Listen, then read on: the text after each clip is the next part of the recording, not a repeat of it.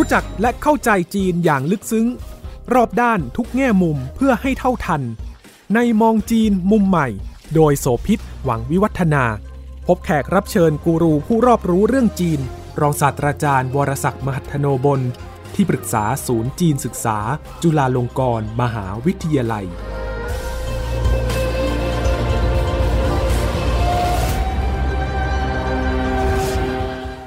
สวัสดีค่ะ ต้อนรับคุณผู้ฟังทุกท่านมาพบกับมองจีนมุมใหม่ทางไทย PBS Podcast ค่ะ ตอนนี้แนวโน้มของ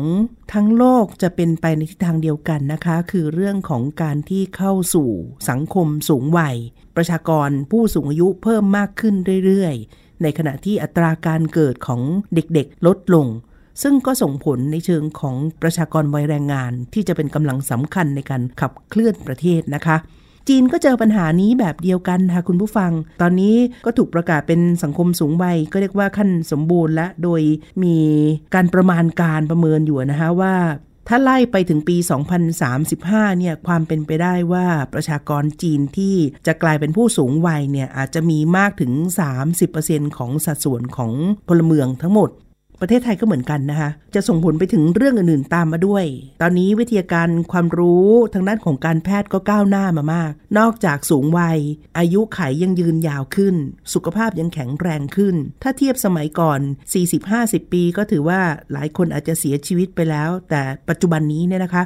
60-70 ก็ยังแข็งแรงกันอยู่ทีเดียว เพราะฉะนั้นโฉมหน้าของสังคมแต่ละประเทศเนี่ยจะเปลี่ยนแปลงไปอย่างแน่นอน นี่ก็เป็นที่มาค่ะว่าวันนี้รายการของเราจะคุยกันถึงเรื่อง เศรษฐกิจสีดอกเลาในจีนนะคะ ว่าเป็นอย่างไร ประชากรจีนที่มีมากกว่า 1,400 ล้านคนบวกๆเนี่ยโฉมหน้าจะเป็นยังไง ในลักษณะทำนองเดียวกันก็คือว่าคนสูงวัยเพิ่มขึ้น อัตราเด็กเกิดใหม่ ลดลง แล้วก็รัฐบาลจีนจะมีนโยบาย บริหารจัดการจะดูแลเรื่องนี้อย่างไร เพราะว่าขนาด scale size ประชากรของจีนเนี่ยเวลาที่กระเพื่อมหรือเปลี่ยนแปลงครั้งหนึ่งก็ส่งผลกระทบที่กว้างขวางมากกว่า ประเทศที่มีผู้คนน้อยๆนะคะ วันนี้จะคุยกับอาจารย์มรศักดิ์มหัทโนบลที่ปรึกษาศูนย์จีนศึกษา จุฬาลงกรณ์มหาวิทยาลัย ครับ สวัสดีครับ เราคุยกันถึงเรื่องนโยบายที่จีนพยายามจะทำในการขยายประชากรนะฮะกระตุ้นเชิญชวนชักจูงใจให้คนจีน ยุคใหม่มีลูกเพิ่มมากขึ้น ก็ไม่ค่อยจะมีเสียงตอบรับเท่าไหร่ด้วยหลายเหตุผลปัจจัย แต่ในเวลาเดียวกันเนี่ยคนแก่ที่เพิ่มขึ้นนะไม่ต้องเชิญชวน ก็จะเป็นแนวโน้มที่จะเยอะขึ้นเรื่อยๆ ซึ่งก็เป็นทิศทางที่น่าสนใจสำหรับการรับมือกับเรื่องนี้นะคะอาจารย์ ใช่ครับ ตัวเลขล่าสุดของปีที่แล้วที่ออกมานะครับ รัฐบาลจีนก็แถลงออกมาว่า ปรากฏว่าอัตราการเกิดของประชากรจีนเนี่ยลดลงเกือบ 1 ล้านคนก็คือ 8 0 0แสนกว่า ตัวเลขขนาดนี้แน่ละสำหรับรัฐบาลจีน ซึ่งกำลังรณรงค์ให้คนจีนมีลูกเพิ่มขึ้นแต่ปรากฏว่าอัตราการเกิดกลับลดลงไอ้นี่มันย้อนแย้งกันมากอย่างที่เราทราบกันว่า 2-3 ปีมานี้มันก็เกิดปัญหาโรคระบาดโควิด -19 ซึ่งการระบาดของโควิดนี้เนี่ยอาจจะเป็นส่วนหนึ่งที่ทำให้อัตราการเกิดนั้นมันลดลงก็ได้นะครับ แต่แต่มันก็เป็นแค่ปัจจัยเดียวอะ่ะจริง ๆ แล้วมันก็เท่ากับสะท้อนว่าการรณรงค์ของรัฐบาลที่ให้คนจีนมีลูกเพิ่มขึ้นเนี่ยอาจจะเรียกได้ว่าไม่ประสบความสำเร็จเลย ปัญหาเนี่ยมันจะแก้ยังไง มันจริง ๆ แล้วมันมีลักษณะเฉพาะพิเศษของสังคมจีนด้วยนะครับ จากตัวเลขเนี่ยก็ทำให้เราเห็นว่าในอีกด้านหนึ่งเนี่ยมันทำให้จำนวนของผู้สูงวัยอะมีเพิ่มมากขึ้นนะครับเพราะฉะนั้นรัฐบาลจีนก็เลยต้องคิดเรื่องนี้ให้หนักกลับว่าจะทำยังไง สถานการณ์สังคมผู้สูงอายุเนี่ยรัฐบาลจีนก็ยกมาเป็นวาระแห่งชาติตั้งแต่ปี 2019 ที่ผ่านมาแล้วนะคะ คืออัตราการเกิดมันสวนทางลงมาเรื่อยๆ แต่ตอนนี้จำนวนของมณฑลต่างๆ ที่มีอัตราการเกิดลดลงก็เพิ่มขึ้นด้วยค่ะ ซึ่งคำที่คนพูดเปรียบเปรยบอกว่าทุกวิกฤตมีโอกาสนะและในโอกาสก็อาจจะเป็นวิกฤตได้ด้วยเช่นเดียวกัน ก็ทำนองเดียวกันค่ะ พอสังคมผู้สูงอายุจีนมีเพิ่มมากขึ้น มองว่ามันเป็นความอันตรายหรือว่าเป็นสิ่งที่ต้องรีบจัดการแล้ว แต่อีกด้านหนึ่งมันก็เป็นโอกาสของธุรกิจการค้าและบริการ ด้วยจนกระทั่งมีคำพูดเปรียบเปรยที่เดี๋ยวเราจะคุยกันวันนี้ค่ะ ว่าเป็นเศรษฐกิจสีดอกเหลาอาจารย์ขยายความคำนี้หน่อยได้ไหมคะ ว่าถูกเอามาพูดถึงนั่นหมายถึงอะไรยังไง ครับมันมาจากภาษาจีนคำว่าหยินฟ้าจิงจี้คำว่าหยินเนี่ยเป็นคำเดียวกับที่เราใช้กับธนาคารที่แปลว่าเงินอ่ายินนะคหารับงเออใช่จริง ๆ สมัยก่อนเราเคยดูหนังจีนกำลังภายใน มันเป็นไอ้เงินแท่งอะที่เป็นอ่าก้อนๆนะครับค่ะเออสีมันก็ออกมาอย่างนั้น แต่สีว่าเงินคำคำนี้ถูกนำมาใช้เปรียบกับคนสูงวัยนะครับ เพราะฉะนั้นคำว่าเศรษฐกิจสีดอกเราเนี่ยที่ผมใช้เนี่ยก็คิดว่าน่าจะตรง เพราะว่าในสังคมไทยเวลาเรียกผู้สูงวัยบอกว่าคนคนผมสีดอกเรานะก็คือสีออกเทาเทาๆเงินเงินๆนะครับ ประเด็นก็คือว่า อ้าว ก็แสดงว่าที่คุณโสภิตตั้งคำถามว่า เอ๊ะ ถ้าเกิดมีคนสูงวัยเพิ่มมากขึ้นไอ้นี้จะเป็นโอกาสหรือเป็นสิ่งที่มาตัวบั่นทอนการพัฒนาสีของจีน จริง ๆ แล้วไม่ใช่เลยนะครับ คุณโสภิต รัฐบาลจีนเล็งเห็นเลยเพราะแล้วพบว่าคนสูงวัยในจีนปัจจุบันเนี่ยที่ยังสามารถทำงานได้อยู่เนี่ยนะครับมีสัดส่วนของการผลิตในภาคเศรษฐกิจนะมีมูลค่าสูงถึง 20 ล้านล้านหยวน ที่ประเมินเอาไว้เพราะฉะนั้นว่าประมาณสักปี 2030 ใช่ไหมฮะเออใช่ซึ่งค่ะซึ่งไอ้ไอ้ตรงนี้เนี่ยมันมันจะทอดทิ้งไม่ได้ไงใช่ไหมมันต้องดูแล พอต้องดูแลแล้วเนี่ย ส่วนหนึ่งมันก็มีผลกระทบมาจากนโยบายลูกคนเดียวจากที่ผ่านมา สูงวัยเหล่านี้เขาอาจจะมีลูกหนึ่งคนใช่ไหมถ้าอยู่ในเมืองเนี่ยก็ยังพอดูแลกันได้ เพราะมันไม่ได้ห่างไกลกันมาก แต่ช่วงหลายสิบปีมานี้ตั้งแต่จีนปฏิรูปเนี่ยนะครับปรากฏว่ามันมีคนจากชนบทเดินทางมาทำงานในเมือง แล้วทำให้ห่างเหินจากพ่อแม่ของตัวเองห่างเหินจากผู้สูงวัยในชนบท แล้วทำให้รัฐบาลจีนเนี่ยต้องออกที่คนจีนเขาเรียกล้อเล่นกันว่ากฎหมายกตัญญูอ่าใช่ค่ะเพราะว่าใครไม่กลับบ้านไปดูแลพ่อแม่ตัวเองนะอาจจะมีความผิดอะไรอย่างนี้ค่ะนะครับมีกฎหมายกตัญญูขึ้นมา ก็เลยทำให้เกิดมีพ่อค้า แม่ค้าหัวใส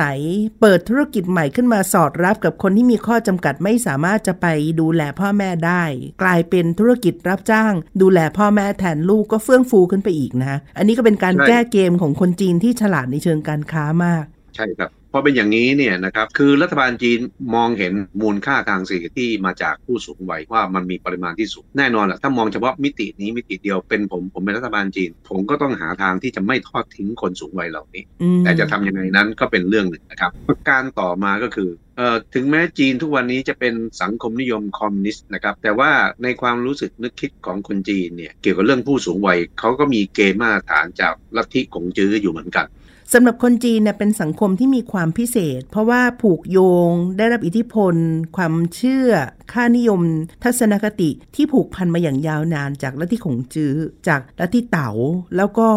ให้ความสำคัญกับเรื่องของผู้น้อยผู้ใหญ่ผู้อาวุโสความกระตัญญูด้วย มันลงรากและมันมีผลต่อความคิดความเชื่อคนจีนปัจจุบันยังไงบ้างคะคือคงจื้อได้กล่าวว่าเกี่ยวกับเรื่องช่วงวัยชีวิตของมนุษย์แต่ละคนเนี่ยความรู้สึกนึกคิดของแต่ละช่วงวัยนั้น มันมันเป็นอย่างไรนะครับเริ่มต้นโดยเอาที่เอาตัวเองมาเป็นตัวตั้งนะและอธิบายเกี่ยวกับช่วงวัยของชีวิต ของมนุษย์เนี่ยว่าอย่างนี้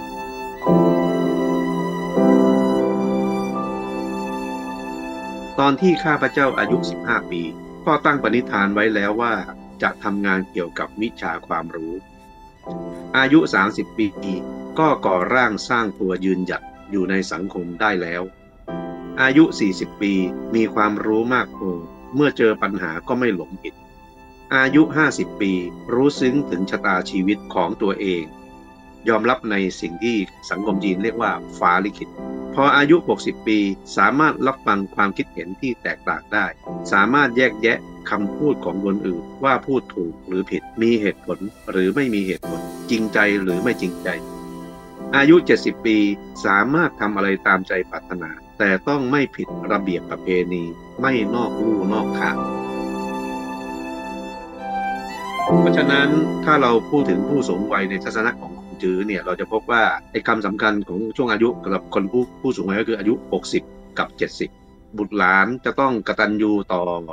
บุพการีของตัวเองแล้วเนี่ยนะครับคนที่เป็นบุพการีหรือคนที่เป็นผู้สูงวัยอะก็จะตระหนักรู้ตามคติ แบบของขงจื้ออย่างนี้ เป็นสิ่งที่คนจีนเนี่ยรับรู้มาช้านานนะครับ ตอนที่ผมไปใช้ชีวิตอยู่ในจีนอยู่ช่วงหนึ่งอะมีอยู่ครั้งหนึ่งที่ผมคุยกับชาวจีนที่เป็นเพื่อนด้วยกันนะครับเขาเขาจะพูดเรื่องช่วงอายุที่ขงจื้อพูดเป็นปกติเลย เขาบอกว่าพอถึงอายุ 60 แล้วเขาก็คิดยังไงนะอายุ 70เขาคิดยังไงเขาพูดอะไรแบบที่คล้าย ๆ กับที่ขงจื้อพูด ดังนั้นแล้วพอสังคมจีนเข้าสู่สังคมผู้สูงวัยในในขณะที่ทัศนคติแบบเดิมของคนจีนยังยังอยู่นะครับเขาก็ยังคงเห็นว่าผู้สูงวัยอย่างนี้เนี่ยยังคงมีความสำคัญกับเขาอันนี้จีนอยู่ในสุขสังคมสมัยใหม่และถึงแม้ยังมีอิทธิพลของขงจื้ออยู่ก็ตามนะครับ แต่สังคมสมัยใหม่เนี่ยมันมีความสลับซับซ้อนมากยิ่งขึ้น เมื่อเป็นเช่นนี้เนี่ย จำนวนผู้สูงวัยที่เพิ่มมากขึ้นแล้วรัฐบาลจีนก็เล็งเห็นแล้วว่าในปี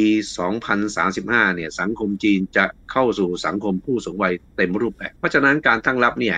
ก็คงคิดโดดๆ แบบที่ขงจื้อคิดก็คงไม่ได้แล้ว สิ่งที่รัฐบาลจีนต้องตั้งรับก็คือว่าต้องมาศึกษาเกี่ยวกับผู้สูงวัยว่าเออถ้าสูงวัยแล้วยังทำงานได้ ซึ่งเมื่อกี้ผมได้บอกคุณโสภิตไปแล้วว่าโอ้เขาเห็นมูลค่านะตั้ง 20 ล้านล้านหยวนมันไม่ใช่น้อยค่ะแต่ในอีกด้านหนึ่งนะ ถ้าเกิดคนสูงวัยที่ช่วยตัวเองไม่ได้ อันนี้ก็เป็นสิ่งที่รัฐบาลจีนต้องคิด แล้วก็อันนี้แหละเป็นที่มาของคำว่าเศรษฐกิจสีดอกเราครับมีคนสูงวัยทั้งแบบประเภทที่สุขภาพยังแข็งแรง และแถมยังมีสตังค์ด้วยนี่ก็กลุ่มหนึ่งนะคะ และมีผู้สูงวัยที่อาจจะยังแข็งแรงดี แต่สตังค์มีไม่เยอะ มีผู้สูงวัยที่สตังค์มีไม่เยอะด้วยสุขภาพอาจจะไม่ค่อยดีด้วย และต้องการการพึ่งพาหรือการได้รับความช่วยเหลือ ทีนี้ที่น่าสนใจก็คือว่าคนที่ยังแข็งแรงดีพอจะมีสตังค์บ้างหรือคนที่แข็งแรงดีและมีตังค์นี่แหละค่ะ เขาก็มีโอกาสทั้งการอยู่ในประเทศ เขามีโอกาสทั้งการเดินทางไปต่างประเทศอื่นๆด้วย แต่อาจารย์มองว่ารัฐบาลจีนไม่ยอมทิ้งคนกลุ่มนี้ ทั้งในแง่การดูแลแล้วก็ใช้เป็นโอกาสในการขับเคลื่อนเศรษฐกิจของประเทศด้วยเนี่ยมันทำให้ธุรกิจอะไรบริการอะไรที่มันเฟื่องฟูแล้วมันจะเป็นโอกาสสำหรับเศรษฐกิจในอนาคตค่ะอาจารย์ ตั้งแต่ที่จีนปฏิรูปครั้งใหญ่ในปี1 1998 เนี่ย มันมีอยู่เรื่องหนึ่งที่รัฐบาลจีนได้ปฏิรูปไปอย่างสำคัญอย่างมากก็คือเรื่องของระบบสวัสดิการ เรื่องนี้สำคัญมากและเกี่ยวข้องกับผู้สูงวัยในปัจจุบันก็คือว่า ก่อนการปฏิรูปเนี่ยสวัสดิการของจีนนั้นเป็นสวัสดิการแบบสังคมนิยมจริง ๆ อย่างผมยกตัวอย่างนะครับว่าชาวจีนทุกคนที่เกิดมาจากท้องท้องแม่เนี่ยพอเข้าวัยเรียนนี้นะครับเรียนฟรีโดยตลอดจนถึงจบมหาวิทยาลัย เขาจะต้องเสียค่าใช้จ่ายเพียงเรื่องเดียวคือค่าอาหารเท่านั้น ทีทีนี้พอจีนใช้ระบบเศรษฐกิจแบบเสรีมาพัฒนาประเทศ ถ้าเกิดยังคงสวัสดิการในลักษณะนี้อยู่อะ มันก็จะย้อนแย้งกัน เพราะฉะนั้นจีนก็เลยปฏิรูปในปี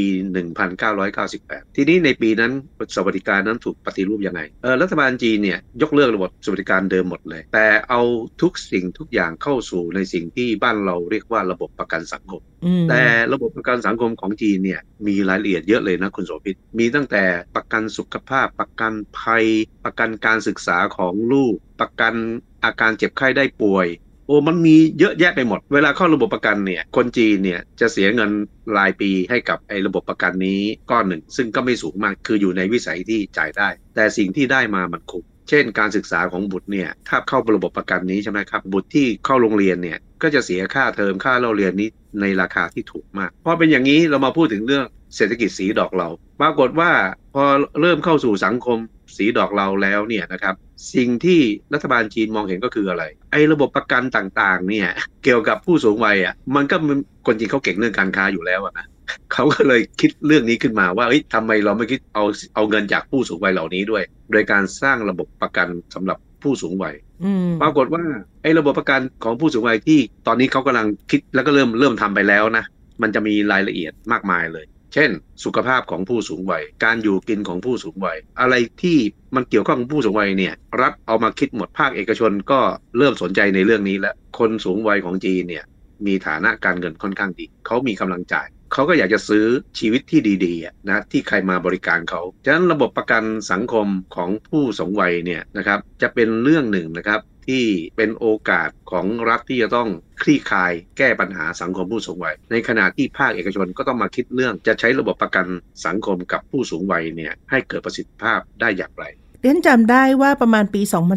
2013-2014 ตอนนั้นเนี่ยมีกระแสเหตุการณ์เกิดขึ้นอยู่ช่วงหนึ่งในเมืองจีน จนกระทั่งทำให้ทางรัฐบาลเนี่ยต้องปรับนโยบายใหญ่ก็คือเรื่องของการให้ความสำคัญกับการประกัน อุบัติเหตุและประกันสารพัดกับผู้สูงวัย ที่มาของมันก็คือว่าเคยมีคนที่พยายามจะสร้างเหตุ เป็นว่าถูกรถชนถูกอุบัติเหตุอะไรก็ตาม แล้วก็ไปเรียกร้องเอากับคนพลเมืองดีที่พยายามเข้ามาช่วยเหลือ จนกระทั่งผู้คนจีนจำนวนหนึ่งหวาดกลัวแล้วบอกว่าทีนี้เจอเหตุก็ไม่ช่วยละ เพราะว่ากลัวจะกลายเป็นเหยื่อของการพยายามทำความดี ซึ่งเรื่องเบื้องหลังก็คือว่า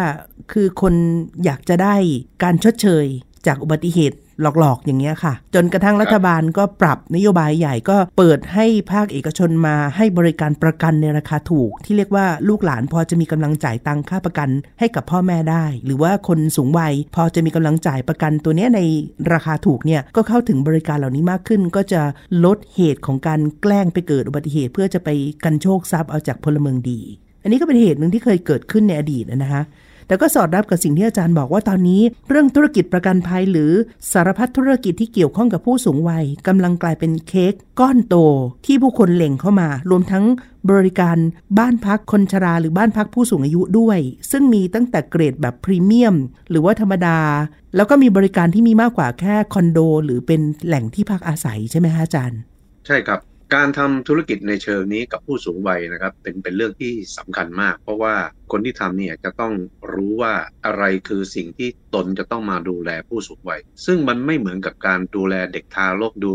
แลเด็กในวัยเรียนชั้นประถมอนุบาลอะไรก็แล้วแต่ และไม่เหมือนกับการดูแลคนทั่วไปที่มีอายุอยู่ในวัยหนุ่มวัยสาวหรือวัยกลางก็ตาม ผมก็อยากจะเปรียบเทียบเพื่อให้เข้าใจได้ง่ายขึ้นกับ กรณีของไทยนะครับ ก็มีหน่วยงานที่เข้ามาทำเรื่องนี้ โดยการที่ให้ผู้สูงวัยเนี่ยมาซื้อที่พักอาศัย ซึ่งอยู่ในที่ที่อากาศดีใกล้ทะเล มีหมอมีพยาบาล มาดูแลสุขภาพอย่างใกล้ชิดนะครับ แล้วมีอาหารการกินที่เหมาะกับผู้สูงวัย แล้วที่สำคัญก็คือมีผู้ดูแล โดยตลอด ในสังคมเมืองแบบไทยกับจีนก็ไม่ได้ต่างกันนะครับเขาก็จะเก็บเงินนะครับจากผู้สูงวัย ซึ่งบางทีอาจจะเป็นลูกหลานเป็นคนที่จ่ายให้ก็ได้ มันก็ไม่ได้ถูกนะครับคุณโสภิตราคานี่ก็เป็นหลักล้านนะครับ เมื่อถึงอยู่ในช่วงที่ต้องไปอยู่ในสถานที่ที่ว่าแล้วเนี่ยนะครับก็จะมีคนดูแล แล้วเขาก็บอกก่อนล่วงหน้าด้วยนะครับว่าพอดูแลอะไรจนกระทั่งเสียชีวิตไปแล้วเนี่ยเงินที่เราจ่ายใบนี้จะไม่ได้คืน เพราะเขาเอาไปทำต่อกับผู้สูงวัยคนใหม่ต่อไป เพราะฉะนั้นไอ้เงินที่จ่ายไปนี้ ถ้าดูเผินๆมันจะมันเป็นหลักล้านมันก็แพงอยู่ แต่ว่าถ้าพูดถึงความคุ้มค่านะ มันก็คุ้ม สมมติว่าผู้สูงวัยคนหนึ่งไปอาศัยอยู่ในสถานที่พักพิงอย่างนี้ตอนอายุ 65 หรือ 70 แล้วเกิดอายุยืนไปจนถึง 80 90 เนี่ย โอ้โหไอ้นี้เป็นต้นทุนของของรัฐนะ ที่จะต้องจ่ายนะฮะที่คนที่เข้าไปอยู่อาศัยจ่ายแค่ครั้งเดียวเองนะครับ แต่ถ้าอยู่ไปหนึ่งปีแล้วเกิดเสียชีวิต อันนี้ก็ ก็อาจจะมองว่าไม่คุ้มก็ได้ แต่ว่าเงินนั้นก็ไม่ได้สูญหายไปไหน แต่ว่าเอาไว้ใช้กับคนอื่นต่อไป ซื้อความไม่แน่นอนใช่ไหมฮะสร้างหลักประกัน ใช่ ผมเองก็เป็นผู้สูงวัยนะครับคุณโสภิต ผมผมเนี่ยเอ่อมีกำลังที่จะจ่ายแล้วผมก็ยังต้องการที่จะไปอยู่ที่นั่นนะเพราะผมเองก็ไม่มีใครมาดูแลหรอกปรากฏว่าอะไรไหมคุณโสภิตมันเต็มแล้ว นี่หมายถึงบริการในเมืองไทยใช่ไหมคะใช่ใช่ในเมืองไทยเออทีนี้ที่ที่ที่ผมพูดที่บอกว่าให้อยากให้ผู้ฟังเข้าใจได้ง่ายเนี่ย ก็คือผมต้องการให้เห็นว่าที่เมืองจีนเขาก็จะทำอย่างนี้กับผู้สูงวัยอืม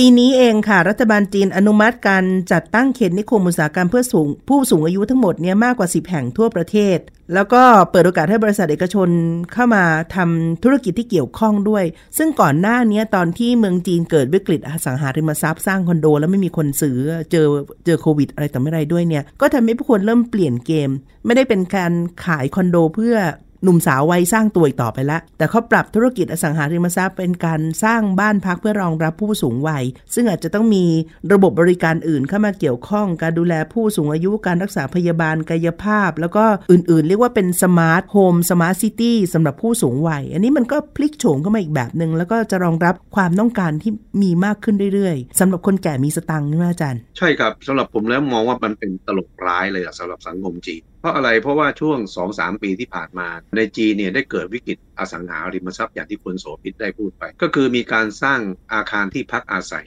จำนวนมากเกินกว่าความต้องการของตลาด คุณโสภิตจำได้ไหมวิกฤตปี 40 ของบ้านเราอะ เป็นอย่างนั้นเลยของบ้านเรานี้มันก็มาพังเพราะอสังหาริมทรัพย์ใช่ไหมครับ สร้างคอนโดสร้างที่พักอาศัยเกินเกินกว่าที่ตลาดจะต้องการพอพอสร้างเกินแล้วเนี่ยของจีนก็ไม่ต่างกับไทยหนึ่งไอ้ไอ้เจ้าของธุรกิจเนี่ยไม่มีเงินไปจ่ายหมุนเวียนนะครับ ให้กับธนาคารที่ตัวเองไปกู้ยืมมา ส่วนไอ้ข้างคนที่เป็นบุคบุคคลธรรมดาไม่ได้ไปคิดซื้อคอนโดที่ไหนในจีนนะ เอาเงินไปฝากแบงก์แล้วไปถอนเงินที่แบงก์แบงก์ไม่มีเงินให้ถอน เพราะ มันมาติดบ่วงไอ้วิกฤตของอสังหาริมทรัพย์นี้ ขณะที่วิกฤตอสังหาริมทรัพย์ยังแก้ไม่ตกนะ แต่คนที่ทำธุรกิจนี้เริ่มมองเห็นโอกาสจากเศรษฐกิจสีดอกเรา คือมองมาที่ ผผู้สูงวัย นั่นก็คือเขาจะสร้างที่พักอาศัยแบบที่ผมเปรียบคล้ายๆ กับของประเทศไทยนะครับก็คือว่าทุกอย่างนั้นสำหรับผู้สูงวัยมันจะครบวงจรหมดเลย แล้วมันก็เลยกลายเป็นโอกาสทางธุรกิจให้กับกลุ่มอสังหาริมทรัพย์ไปด้วยนะครับความหมายมันคืออย่างนี้ครับซึ่งในช่วง 2-3 ปีที่ผ่านมากลุ่มธุรกิจที่เกี่ยวข้องกับ ผู้สูงวัยในจีนเนี่ยเริ่มกระเตื้องขึ้นมาเยอะมาก รวมทั้งธุรกิจประกันภัยอย่างที่อาจารย์บอกเมื่อสักครู่ด้วย กลายเป็นว่าตอนนี้บริษัทประกันภัยของจีนเนี่ยหันไปให้ความสนใจและเริ่มต้นการสร้างบ้านพักคนชราในมากกว่า 30 เมืองทั่วประเทศ ก็ยังไม่เพียงพอนะคะ แล้วที่สำคัญก็คือเริ่มมีผลิตภัณฑ์บริการประกันภัยหลากหลายรูปแบบออกมานำเสนอให้กับลูกค้าด้วย กลุ่มหนึ่งที่น่าสนใจก็คือกลุ่มคนแก่และมีสตังค์ค่ะอาจารย์ คนจีนเนี่ยเดี๋ยวนี้ความสามารถในการเรียนรู้เทคโนโลยีใหม่ ๆ ก็เยอะขึ้น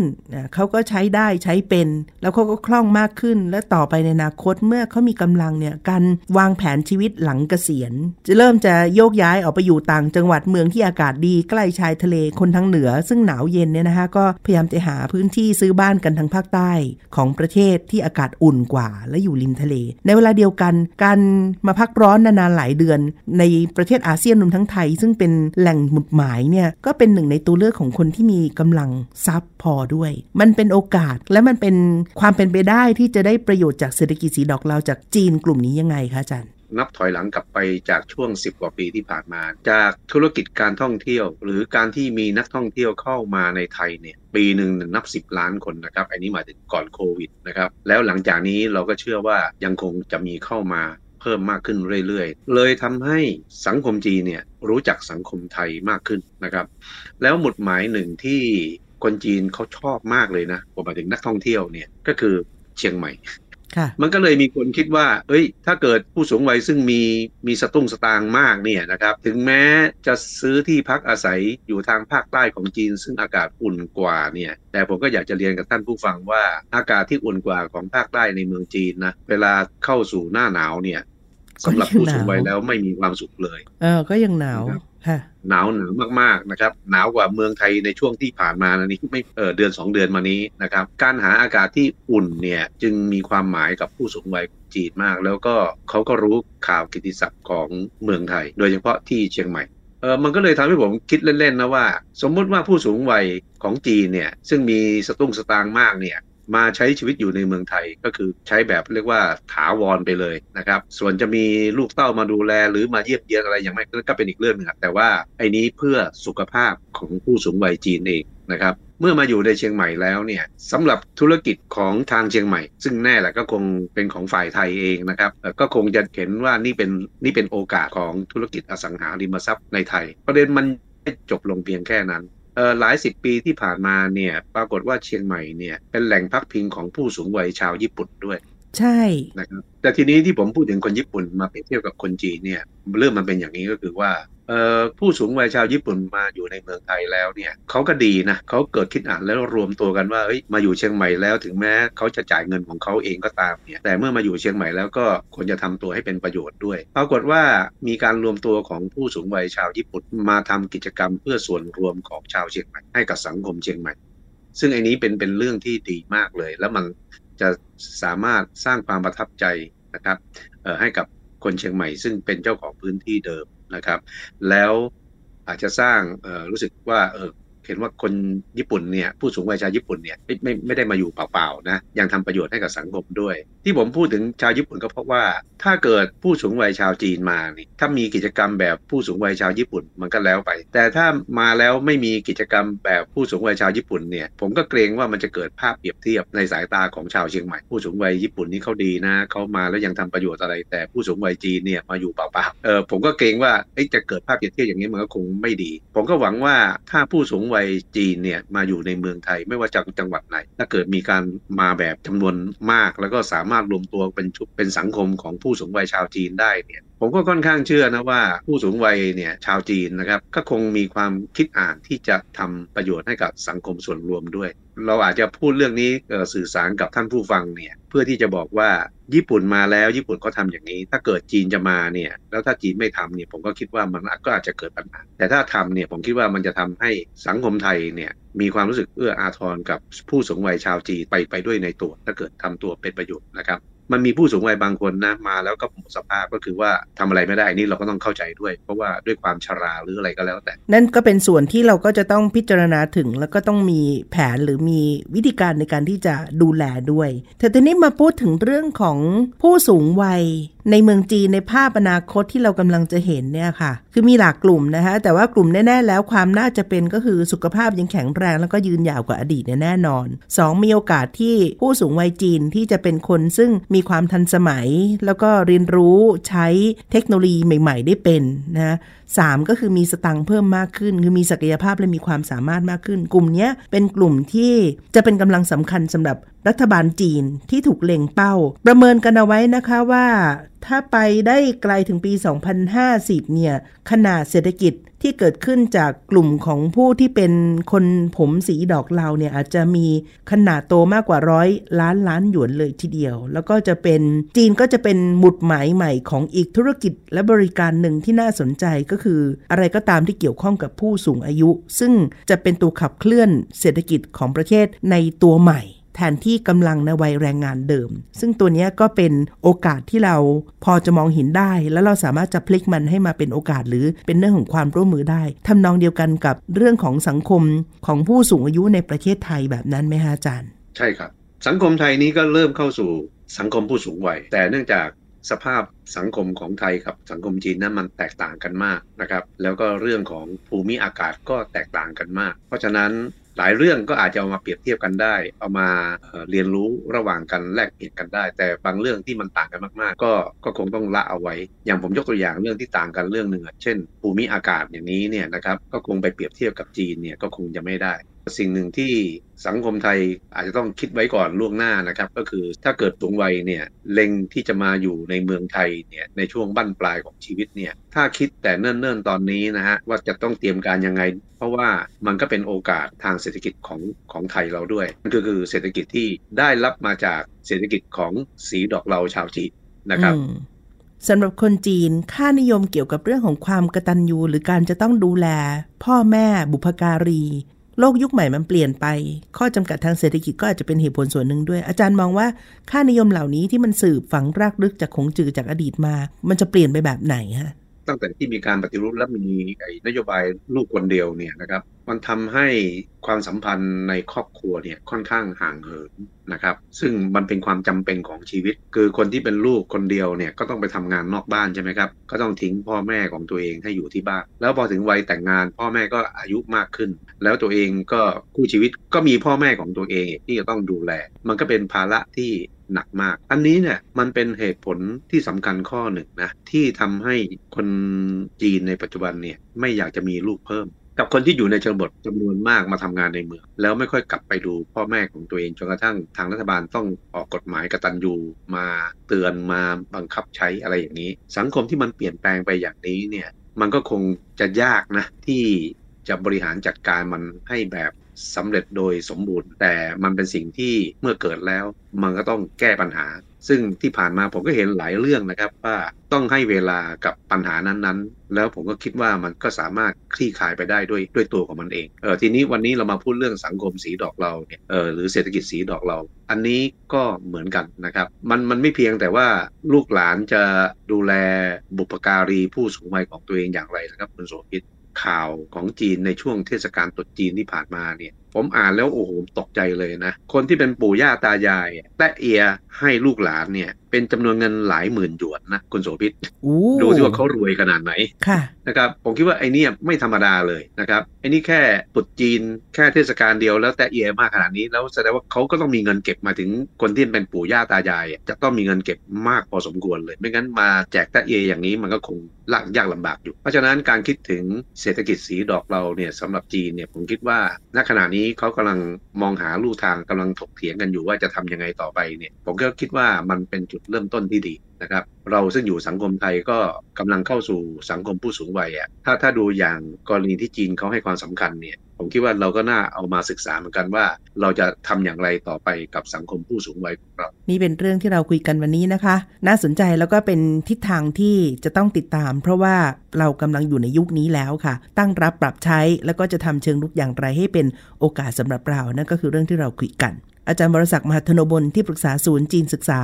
จุฬาลงกรณ์มหาวิทยาลัย และดิฉันโสภิตบังมีวัฒนา ลาคุณผู้ฟังแล้วนะคะ กับมองจีนมุมใหม่ทางไทย PBS Podcast สวัสดีค่ะ สวัสดีครับ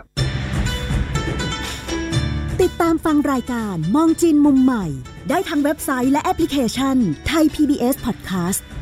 กดติดตามสื่อสังคมออนไลน์ ทั้ง Facebook Twitter Instagram และ YouTube ไทย PBS Podcast ไทย PBS Podcast View the world via the voice